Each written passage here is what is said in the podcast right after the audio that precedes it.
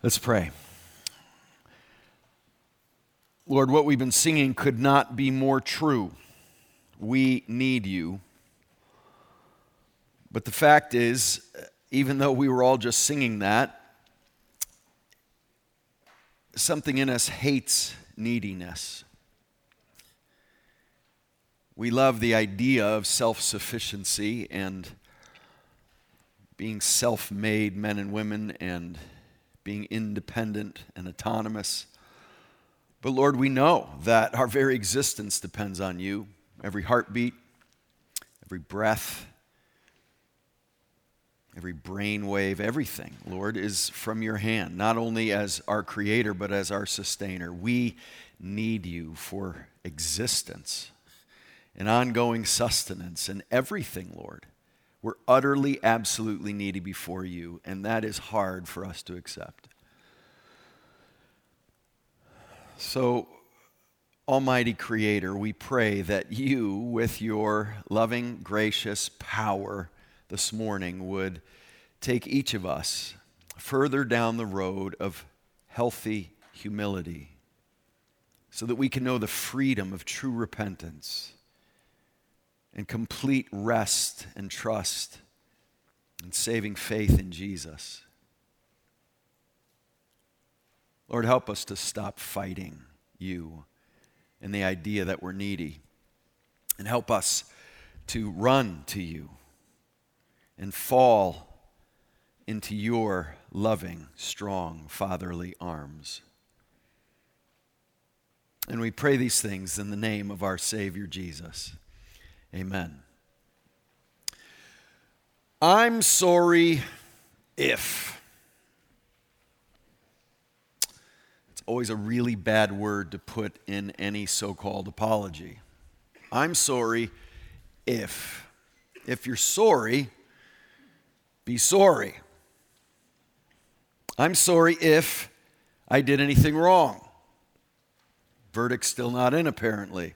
I'm sorry if you were offended. I'm sorry, but not really, because it's really your problem if you were offended.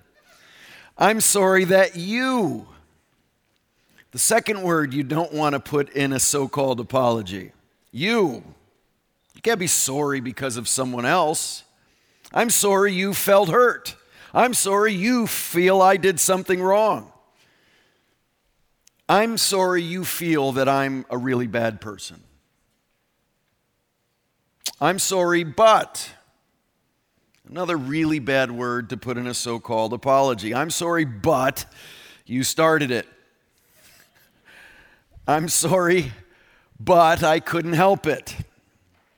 I'm sorry, the one, this is one I've used most. I'm sorry, but I was just kidding. I'm sorry, but I was just trying to help. If you, but, here's another word you should completely avoid when you're trying to actually repent. I regret. That's a sidestep word. I'm, I, I'm, I regret, regret you felt upset. I regret that mistakes were made. That's the most vague one. Oh, that's the one politicians make all the time, and, and athletes who get caught cheating. I, I am amazed at all the fake apologies that I have said in my life, that I'm tempted to say all the time, that I hear constantly in our world. We've become masters at fake repentance, at fake apologies. And then there's this Wash me thoroughly from my iniquity and cleanse me from my sin. For I know my transgressions, and my sin is ever before me. Against you, speaking to God, only you have I sinned and done what is evil in your sight, so that you may be justified in your words and blameless in your judgment. Behold, I was brought forth in iniquity, and in sin did my mother conceive me. No ifs, no buts, no yous, no regrets. It's just true repentance. And that's what we're after. As I've been preparing to preach this message, I've realized that true humility before God and true repentance and true freedom that comes from that true repentance is what God is after as we dive into our passage this morning in Luke 5. And I've realized deeply that this will take a miracle. It'll take a miracle in proud human hearts, sinful, fallen human hearts, to get to where God wants us to get this morning. But His Word is powerful, the Spirit is present, and so I'm deeply hopeful. We're going to find out that true disciples of Jesus uncompromisingly recognize their sin and repent of their sin. Open your Bibles, please, to Luke chapter 5. That's where we are in this story of Jesus we find in the Gospel of Luke. It is a story of Jesus where his heart for sinners couldn't be more clear. And we find a beautiful example in a few verses this morning of Jesus' heart for sinners. Luke chapter 5, beginning at verse 27. Luke 5, 27. Help us, Lord. Jesus has just cast out a demon and cleansed the leper and healed a paralytic. And now there's another example of Jesus moving toward meeting and saving a sinner. Luke 5:27. After this he went out and saw a tax collector named Levi sitting at the tax booth and said to him, Follow me. And leaving everything, he rose and followed him. And Levi made him a great feast in his house. And there was a large company of tax collectors and others reclining at table with them. And the Pharisees and their scribes grumbled at his disciples, saying, Why do you eat and drink with tax collectors and sinners? And Jesus answered them, Those who are well have no need of a physician, but those who are sick, I've not come to call the righteous, but sinners to repentance. You know, I, am wondering as we just read through that, if anything struck any of you that you think we need to make sure we don't miss, so I can blame you if I don't talk about it. Anything, I, I really, I'd love to open it up right now. I think this happened a lot more in, in the New Testament times than, than it tends to happen in churches these days. What struck you as we went through that of particular importance?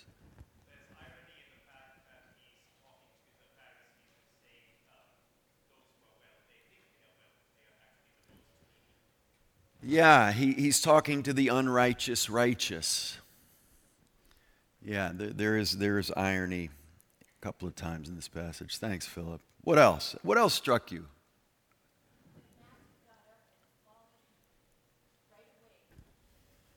It's stark, isn't it, Greer? He just gets up, it says, leaves everything and follows Jesus. Now, we don't know if he went back at a later time and fixed all the loose ends he no doubt left behind. But, but that's a stark, clear demonstration of the way disciples think. Beautiful. Thanks, Greer. Other, other thoughts?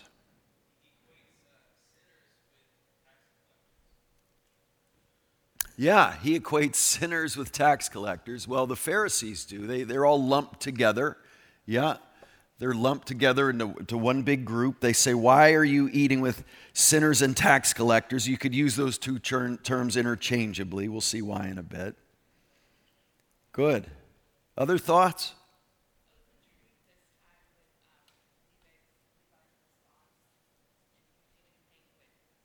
Yeah, isn't that beautiful, Nikki? He gives a, a big party. He invites all his friends that no doubt the disciples and the Pharisees didn't have access to like he did. And he's already seeking to engage and influence those in his sphere. Really interesting. And it's a big party. Yeah. Which is especially meaningful because he probably just quit his job. right. He just left his source of income there. Good, Nikki. Thank you.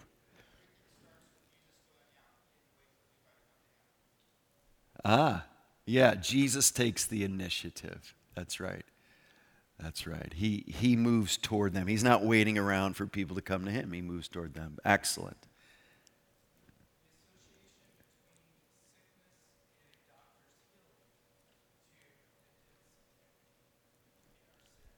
Yeah, he grabs this, this metaphor of a physician healing the sick, literally healing the sick in the previous passages, but not leaving that behind here when we're talking about spiritual healing. Excellent. Excellent. I knew you were brilliant people. Yeah, here's an excellent outline I heard from Colin Adams that I absolutely love. That in this passage, disciples are called in spite of our defects, welcomed in spite of our detractors, and gathered in spite of our differences. Is that great? We're called in spite of our defects, welcomed in spite of our detractors, and gathered in spite of our differences. That's so good. So far in Luke, we've seen Jesus cast out a demon, heal the sick, provide fish for fishless fishermen, heal a leper, and heal a paralyzed man. And now he heals a despised social outcast. Verse 27, as, as, as Stephen said, he moves toward a social outcast. He's not waiting around for Levi to come to him. And I think this is Matthew, who wrote Matthew's gospel, the tax collector. I don't think it's two different people. I think it wasn't uncommon for people to have a, a Greek name and a Hebrew name. And, and I think this is Matthew, Levi, and he moves toward him as a tax collector. Jesus saw him. What's important to realize is this is one of those little three letter English words that points to a Greek word that has a lot more meaning than the word saw has for us. This word has a lot more, it means you really looked. It means that he observed, he looked intently, he looked with purpose. Jesus looks long and hard and meaningfully at Levi here. He observes him. He's aware of who he is, and he moves toward him fully aware of who he is. There's a conscious, intentional, particular, and personal calling on this man's life. It's anything but a random calling on Levi's life. And it's ever, it's never a random thing when God calls someone to himself. And what I want you to realize is that he's already chosen Peter, James, and John as his disciples, called the sons of thunder committed Jewish people. He's going to add Simon the Zealot, who hates the Romans more than anybody as a zealot. And here is Levi, a tax collector, a complete sellout to Rome, a betrayer of his people. So, this calling is particular, it's conscious, it's intentional, and it's personal, and it's controversial. It's going to cause major friction and conflict and controversy among Jesus' disciples. And Jesus knows exactly what he's doing. He does not need a course on team building, he knows exactly what he's up to here. He wants to take people who hate each other's guts and put them together as teammates and brothers and co laborers, just like he does in the church. In this church, people who would have nothing to do with each other if it weren't for Jesus, because he is the source of our unity. And what we see here is forgiveness leads to friendship and unity and being teammates. This man was a tax collector. I don't know how that sounds to your ears, but any good Jew in the first century who heard those words, tax collector, would have hatred rise in his heart. a, tax collector was some, someone who was from your people who nevertheless represented the oppressor of your people. This Roman, brutal, overlord who took money from you to keep the empire going that was oppressing you. And they would tax you at every turn. There wasn't just a general tax, there was a road tax and a fishing tax. There was a tax for breathing almost. And if the tax collector provided to Rome what they expected him to provide, he could take way more than he needed to. And the reputation was they all did, and they were all dirty. And they were all betrayers and traitor, traitors of their own people for selfish gain. One of the most gut wrenching places I've ever been is called the House of Terror in Budapest. This is a photograph of the House of Terror. And it was amazing being in Hungary for a while, doing ministry, and, and realizing how incredibly difficult life had been for the people of Hungary. This is the, the House of Terror. It's a museum now, and it's, it's a museum housed in this building on this corner that the Nazis took over when their fascism dominated Hungary. And almost a day didn't go by after the Nazis left that the communists moved in. And in many ways, had an even more brutal uh, uh, oppression of the people of Hungary. And so they decided, after the communists left, to turn this into a museum. And they kept the torture chambers in the basement fully intact with all the instruments of torture and, and murder down in the basement. And there are photographs of all the people who were killed in this building on the outside of the building. So when you walk down the sidewalk of this building, you see the faces of these Hungarians who were murdered by either Nazis or communists. It is a stunning place. I, I, I was I, I was just so overtaken when we took a tour of this place and just walked around on the outside of the building. There are photographs of, of survivors, there are photographs of people there, uh, but th- there was a room I will never forget. It's the last room you go into as you honor the faces and the names and the birth dates and the death dates of all these Hungarians who were murdered by these brutal people. The last room you go in is called the room of the betrayers. And they have names and photographs of Hungarians who sold out their people. I couldn't believe they did it. I mean, there are still no doubt all kinds of relatives of these people in the, the, the hall of the betrayers. And I went in and I just I just felt this oppressiveness of, of the need these folks had to, to put on display those who betrayed their own people. But then I'll never forget this moment. There was this switch in my mind, and I thought about the ultimate betrayal of sinful humans against our Creator. And I had this thought my photograph should be on that wall. Because I, like Judas, betrayed Christ. I, am a betrayer. I didn't honor God. I, I dishonored him. I hated him in my sin. And so, so I, I was overwhelmed and I just started to weep thinking about my own sin and my own betrayal. And as bad as it was for Hungarians to betray their own people, how bad is it for us to betray our own Creator in our sin and our sinfulness?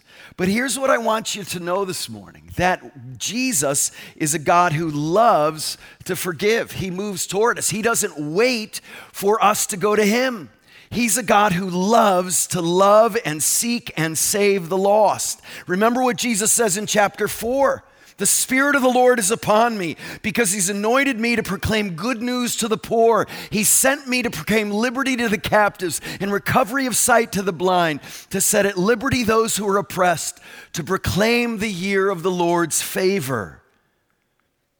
That's who Jesus says he is, and that's what Jesus came to do. And here we see him kicking that in the gear. It's in action here.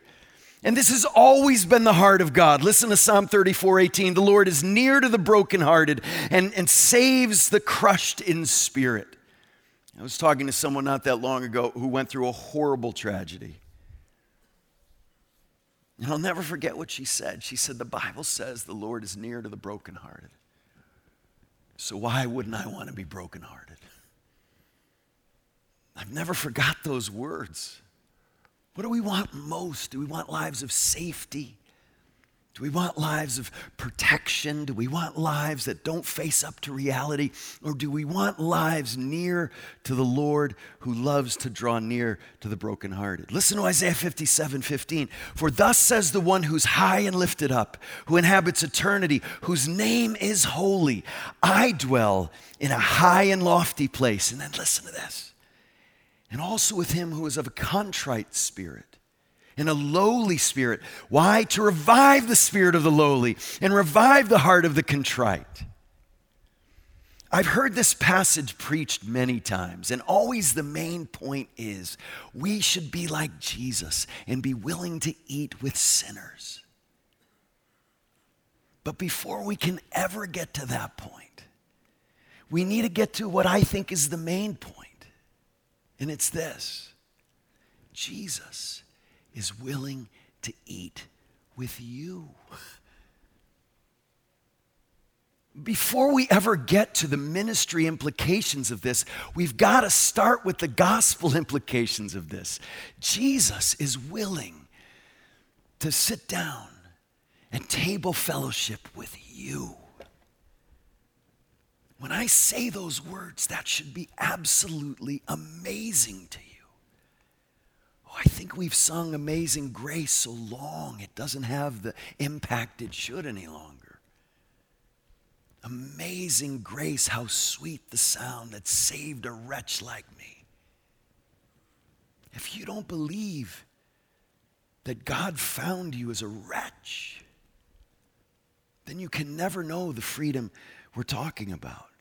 Do you see yourself as someone as a desperate sinner is found by God in that condition.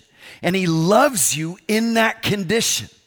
We can be so self deceived. We can believe all the messages of radical human self affirmation that we don't have a category for being a desperate, needy sinner before God. And we avoid that. Even in the church, we learn to talk all kinds of ways around the reality of our sinfulness.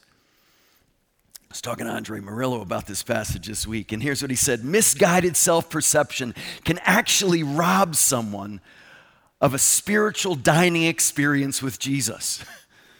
If you don't know you need forgiveness, if you don't know you need Jesus as a Savior, you'll never know the freedom and the forgiveness and the fellowship you can have through the Messiah. And our self centered culture that has seeped into the church so often doesn't help us with this so often. Listen to one, one preacher says any Messiah who comes along and propo- proposes to replace self reliance with childlike God reliance and self confidence with a submissive God confidence and self determination with sovereign grace and self esteem with magnificent mercy for the unworthy, that Messiah is going to be a threat to the religion of self admiration. The religion of self admiration is so prevalent in our day. But the Bible calls us to biblical, God focused humility, which is a powerlessness in ourselves, a spiritual bankruptcy, a helplessness before God that is so offensive to fallen, prideful people. A moral uncleanness before God, a personal unworthiness And if we're going to find any joy, if we're going to find any life or usefulness, it'll have to be all of God and all of grace. And we have a hard time with grace. Isn't it amazing that there's something in us that hates our need for grace? Now, we're okay with some, but total grace? Amazing grace, a comprehensive grace, God initiated grace, not demonstrating any worthiness, which defies the definition of grace. It's all of grace. We're called to be blessed by being poor in spirit. And I could give you hundreds of examples of this. Let me just give you a few. Jacob says, I am not worthy of the least of all the steadfast love and all the faithfulness which you've shown to your servant. David says the sacrifice acceptable to God is a broken and contrite spirit. David is still humbled even more after good things happen, after blessings. Sometimes it's easy after great failures to be humbled, but how about after great successes? After this incredible blessing of people giving more than they needed as the collection for the temple. Listen to David's response in the midst of blessing and success. What does he say? Who am I? And what is my people that we should be able to offer willingly? For all things come from you, and of your own we have given to you. Even in acts of good things, there's a humility among godly people. Solomon says, Oh Lord my God, you've made your servant king in place of David my father.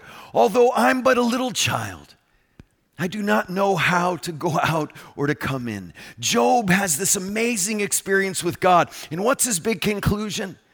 I had heard of you by the hearing of the ear, and now my eye sees you. So I despise myself and I repent in dust and ashes. John the Baptist says, Even who comes after me, the thong of whose sandal I'm not worthy to untie, he must increase, I must decrease. Later on in the Gospel of Luke, in Luke 18, we have another tax collector who is receiving the blessing of God because of his humility, but not the Pharisee, but the tax collector standing far off. He would not lift up his eyes to heaven or beat his breast, but beat his breast, saying, God, be merciful to me, a sinner. I tell you, this man went down to his house justified. The centurion in Luke 7, in just a couple chapters, Lord, do not trouble yourself, for I'm not worthy to have you even come under my roof. I tell you, not ever in Israel have I found such, such faith, Jesus says. The Canaanite woman says she'd be satisfied with the crumbs from the table that fall from the master's table. And Jesus says, Oh, great is your faith. And Peter, as we saw in the previous passages, Jesus brings about the miraculous catch of fish. And what's Peter's conclusion? Depart from me, I'm a sinful man. And as Kenny started our service quoting Paul, who said, I'm the foremost of sinners, but received mercy from God. Do you see yourself as a desperate sinner in need of a Savior? If you don't, you'll never be able to truly meet, that Savior. And if you do meet Him without that, He won't be a Savior to you. He'll be a wise teacher who teaches you morality, or he'll, he'll be a self help coach who makes your life improve or gives you life hacks. We're desperately wicked and we desperately need a Savior, and Jesus loves to save the sinner. And it's not just obvious ones like being betrayers of your people like tax collectors were. One of the most heinous eh, expressions of pride is anxiety about the future, which we all struggle with, don't we? You know, we tend to feel just sorry for, for us when, when we feel anxiety about the future. But look what Isaiah 51 says. Listen to what he says to the anxious in Israel I, even I, am he who comforts you. Who are you? That you're afraid of man who dies and the Son of Man who's made like grass. Have you forgotten the Lord your Maker? They're fearful of what's to come from their enemies. And he's saying, Who do you think you are to be anxious? do you think you're uncharged? Do you think you're running the show? How about perfectionism?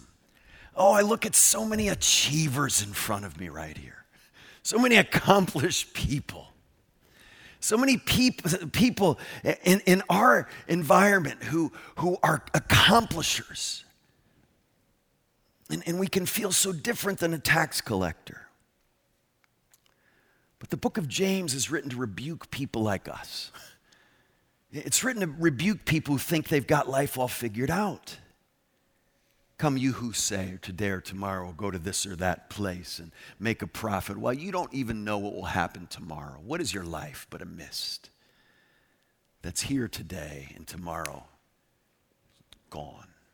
Instead, you ought to say, if the Lord's, Lord wills, we will do this and that. God opposes the proud but gives grace to the humble. Do you see yourself as a sinner? Until you do, you'll never see Jesus as the Savior you need him to be. So, verse 28 shows us the response that Greer points out. He leaves everything to follow Jesus. He leaves his tax booth. Jesus says, Follow me, and he follows him. He leaves everything and follows Jesus. This is great commitment with amazing brevity. He follows him. And the, the follow here is in a tense that has an enduring implication. It's, it's not just a quick thing, it's not just a day or a week or a month thing, it's got enduring, ongoing implications. It means he reorients his entire life. That's what disciples do when they meet Jesus. Because we follow him, not just his teaching, and our loyalty to Christ becomes our greatest loyalty. And this includes repentance, mentioned in verse 32 to the Pharisees. He's saying, Repentance is what I'm calling him to. Repentance is what Levi experiences here. And I want you to see verse 29, as Nikki pointed out, repentance leads to celebration, not grieving over what we've left behind. What we have found so outweighs what we leave behind that we have a party. We celebrate. Levi followed and led others to hear from Jesus. And he went to those in his sphere of influence, other tax collectors. Luke likes meals. I don't know if you've noticed that when you've read the Gospel of Luke. I love meals. There's some, there are times I sit down with friends for a good meal and I'm giddy. I, I, and I start to be a little concerned that I'm too excited about this, that this is too fun for me. But it is. And I think it's usually quite appropriate because meals are a foreshadowing of the great banquet to come someday. When we gather with friends, and isn't there something that goes to a different level when it's not just you and a friend, but you and a friend and food? Really, there's something wonderful about it, having our needs met in the presence of one another through a meal. And that's what he does. He throws a big party, he celebrates. And Jesus is the guest of honor. How different than the scene we'll see later when the sinner woman from the city comes in and Jesus is eating at the Pharisee's house and he's completely disregarded rather than honored. And Jesus points that out. And here in the home of the filthy tax collector, he's the guest of honor. And they're having a party because Levi's free of all the social stigma and all the hatred, being this despised man of Israel. And we need to seek to use our resources, our homes, our money, uh, our time to, to have little parties all the time to celebrate God's amazing grace in our lives. That's how we should view all our resources. Is your home and your mind not your place only of refuge, which is fine, but a place of refuge for others?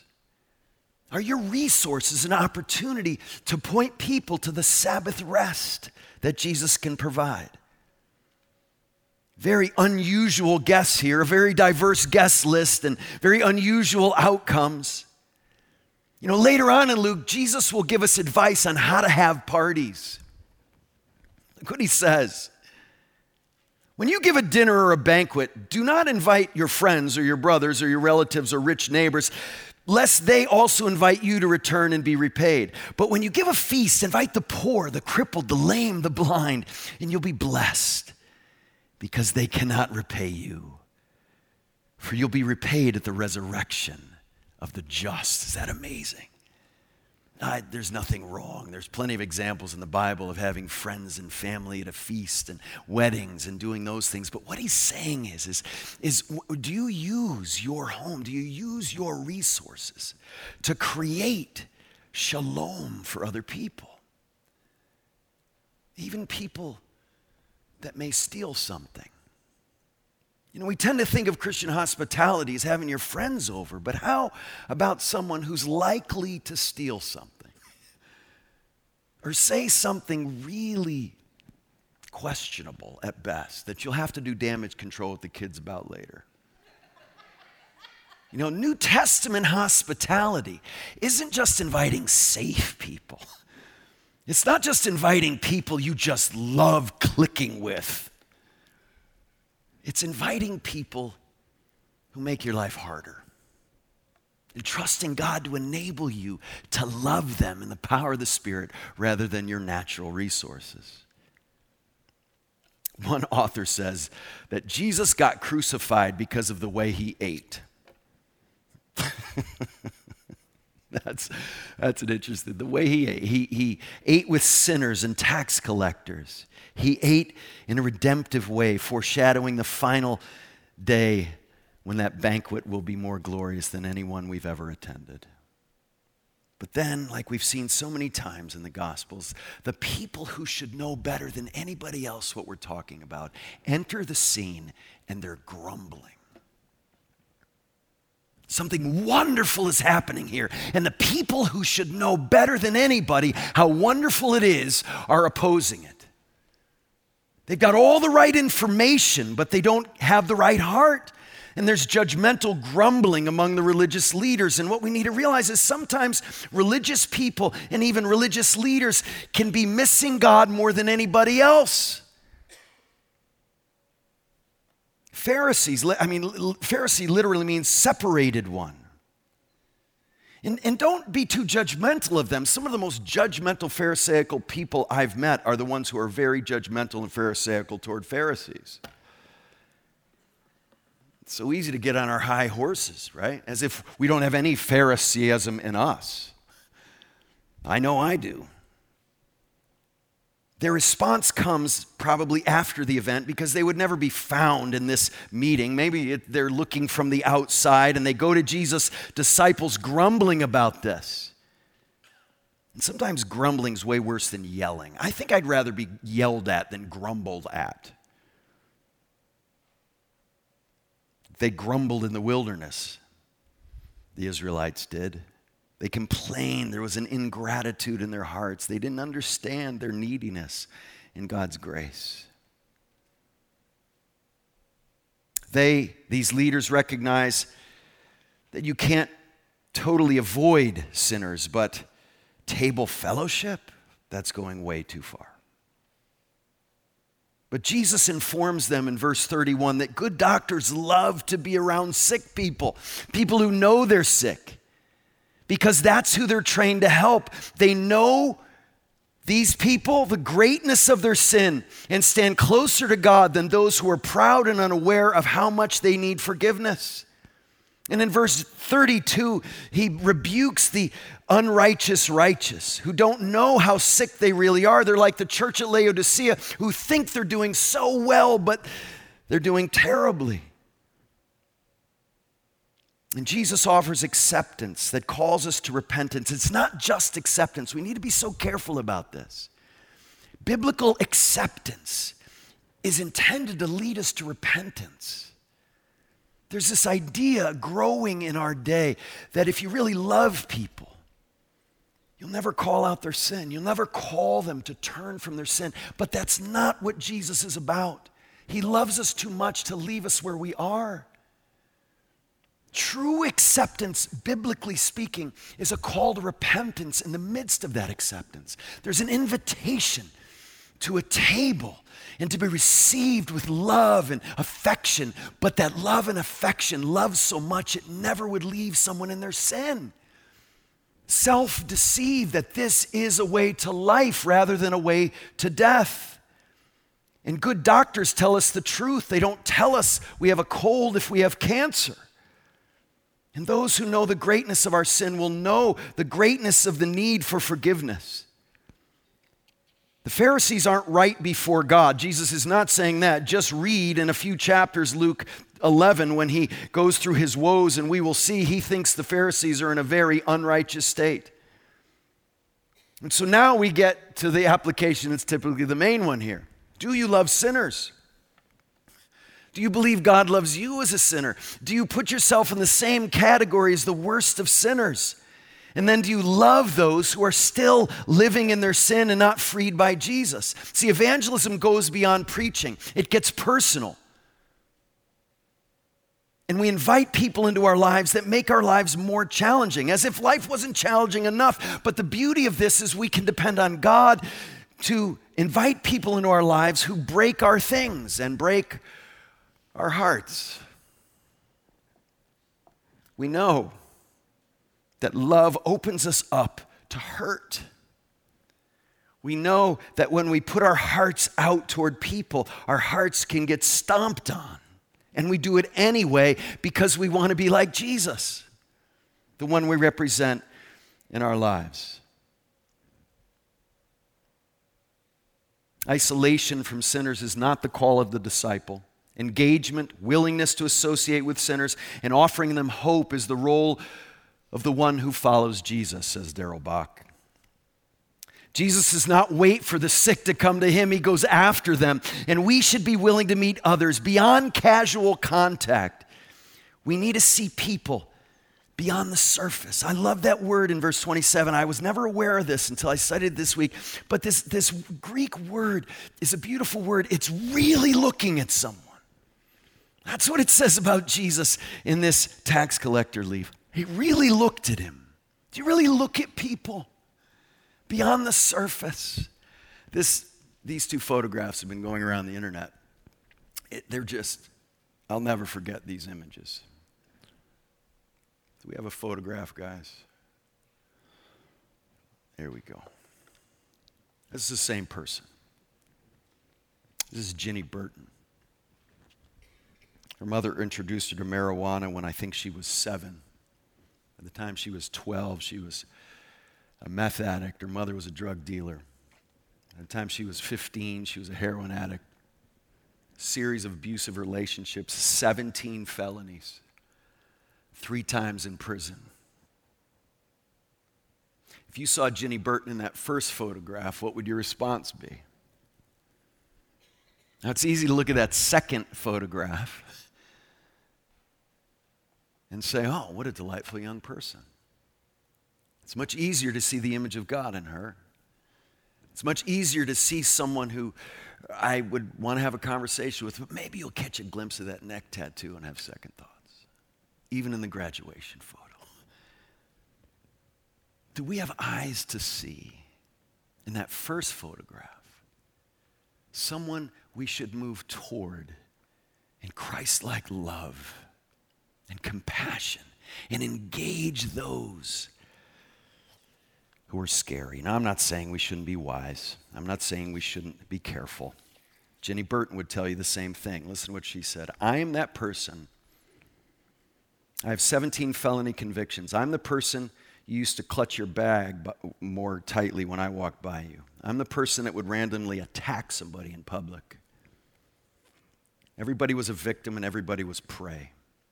When you're stuck in the street and you smell like feces and you haven't showered in forever and you can't make it into a social service during working hours because you're too busy trying to feed your addiction and your addiction is bigger than you and you've compromised your integrity a number of times and over and over and over again, and you're starting to victimize other people on the street, you're hopeless. You can't stand your life. You'd rather be dead than alive. I spent most of my addiction wishing that somebody would just blow me away. Nobody wants to hurt anybody's feelings, she says. Everybody wants to be loving and supportive, which means we don't hold up a mirror to people. We don't want to tell anybody they can't do this.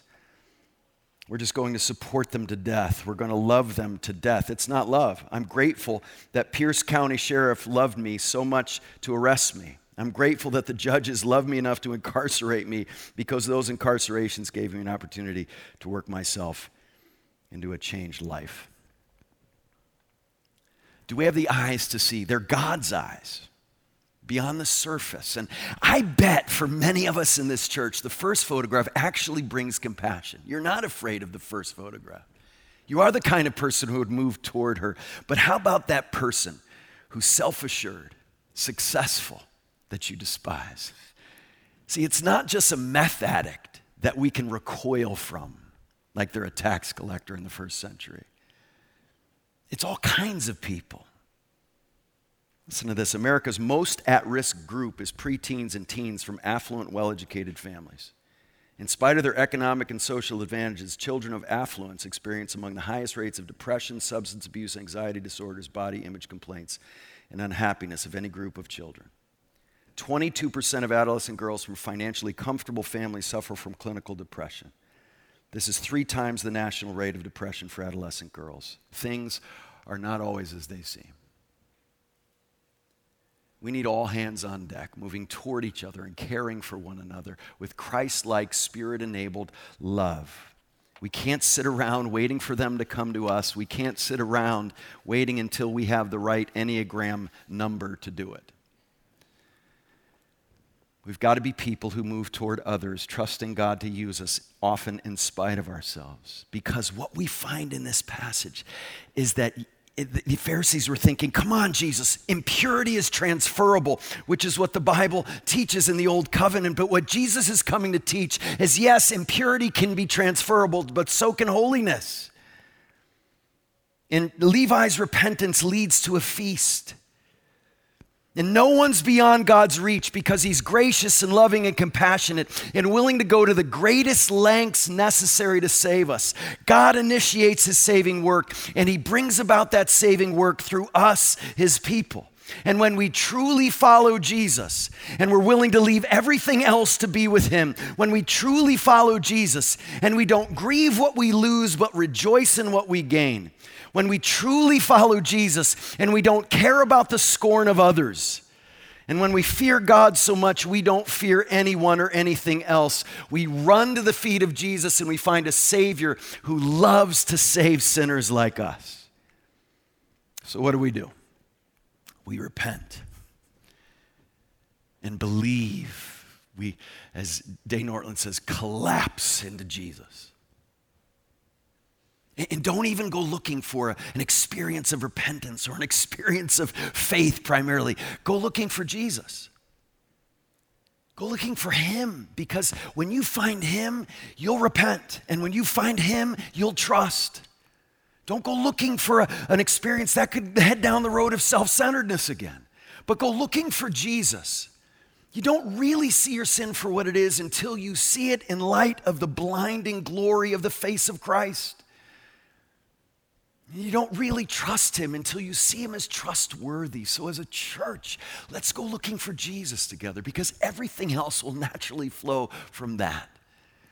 It's about Christ, the great physician who loves to heal sin sick sinners. 2 Corinthians 5 21. For our sake, he made him to be sin, who knew no sin so that in him we, we might become the righteousness of God. If you've never trusted Jesus, this morning. If you've never really seen your sin for what it is, if you just excused it and rationalized it and blamed it and minimized it, oh, this morning is the, the morning to say, No, I'm desperate. I'm a sinner. I have no excuses. I can't blame it on anybody. I just need Jesus. And you will find a Jesus who loves to forgive you. That's what he came to do. Go to him. All of us, whether you've never trusted Him before, if you have trusted Him, let's go to Him like never before. There'll be people up here to pray with you at the end of the service. Pray with a friend, pray, pray with a, a family member. But let's leave here more collapsing into Jesus than we ever have before. Heavenly Father, help us. We are a people who do anything to avoid our neediness. We're grateful that you tell us the truth like a good doctor about our condition. That leaves us at the end of ourselves and at the feet of Jesus. Lord, would you please help us to collapse into Jesus like never before this morning? All of us, even Richard and Ruth, who've been walking with him longer than probably anyone here. All of us, Lord, I, pray, whether we've, we've been walking with Jesus our whole lives, as long as we can remember for decades, or, else, or whether we, we've never really trusted Him before, I pray this would be this morning, the morning that we all draw closer to Christ, depend on Him like never before, and then move out toward sinners and sufferers in this world who desperately need ambassadors of the Savior. And we pray this in his mighty and matchless and kind and compassionate name. Amen.